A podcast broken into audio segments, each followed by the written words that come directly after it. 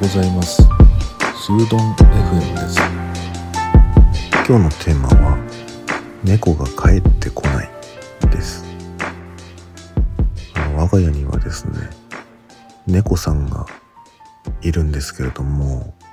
この猫がですねどっかに行っちゃったんですよね。まあこれまでもね丸一日帰ってこなかったっていうことは1回とか2回ぐらいあったと思うんだけど過去ね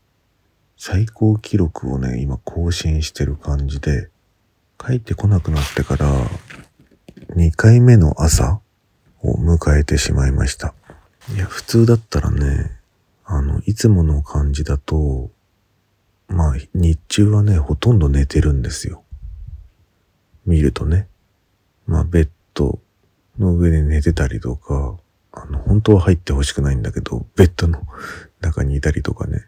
あとは、ソファーがあって、まあ、定位置みたいなとこがあるんですよね。で、そこにね、こう、丸くなって寝てたりとか、たまに起きては餌を食べたり水を飲んだり、部屋の中をね、歩いているっていう状態を見かけるんだけど、まあ一日の中でもね、我が家は人が多いので、こう人が開け閉めするドアのタイミングで外に出ちゃったりするんですよね。まあだけど、まあ近所を少し歩いて戻ってくるっていうか、まあそういう日々の生活を送ってるんだけど、ほとんど、まあ、家の近くにいるんですよ。姿が見えるっていうかね。で、夜ね、飛び出していくこともあるんだけど、あの、まあ、1時間とか2時間とか経つとね、外からみやみや泣いてね、あの、入れてくれっていう感じで、中に入れるっていうことがほとんどなんですよね。で、なんだけど、まあ夜も帰ってこない。帰ってこない夜がね、2回続いてますね。だからそろそろ丸2日経つことになるのかな。で、初日のね、夜帰ってこなくて、まあそういうこともあるんですよ、たまにね。でも朝には帰ってくるっていうか、まあ家の周りにいたり、もうみんなが寝るの早いんで寝ちゃって、えっ、ー、と、朝方ね、人の気配がすると、あの、入れてくれみたいな感じで泣泣き出してね、あの、誰かに入れてもらうっていうことが多いんですよね。だけどね、帰ってこないんですよ。で、まあ、うちの中だと、まあ僕の奥さん、これがかなりね、まあ猫好きというか、一番可愛がってるんじゃないかな。まあ、その次は子供たち。上の子ですね。まあ、上の子はちょっとちょっかいを出しすぎるので、猫自身はね、嫌がってるかもしれないんだけど。で、家族がね、まあ、散歩するとね、一緒に散歩してくる猫だったんですよね。まあ、特別な才能があるとすると、散歩についてくるっていう猫だったんですよね。なかなかね、人には懐かない猫なので、誰かが連れてったっていうことはね、ないんじゃないかと思って、まあ家族で話してるんですけれども、少し前にね、まあこの辺、まあ田舎なんでね、あの、野生の動物が出るんですよね。まあ、狐だの、狸だの。で、一度ね、あの、大怪我をして帰ってきたことがあって、あの、頭がね、ちょっとこう、怪我してる状態でね、帰ってきたんですよ。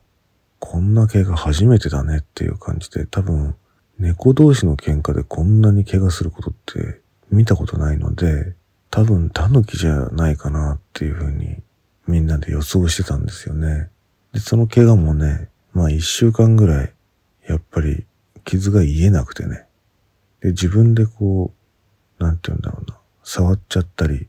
あの、舐めたりして、傷がこう治ってくる段階ってすごい痒いじゃないですか。だからね、猫って自分でこ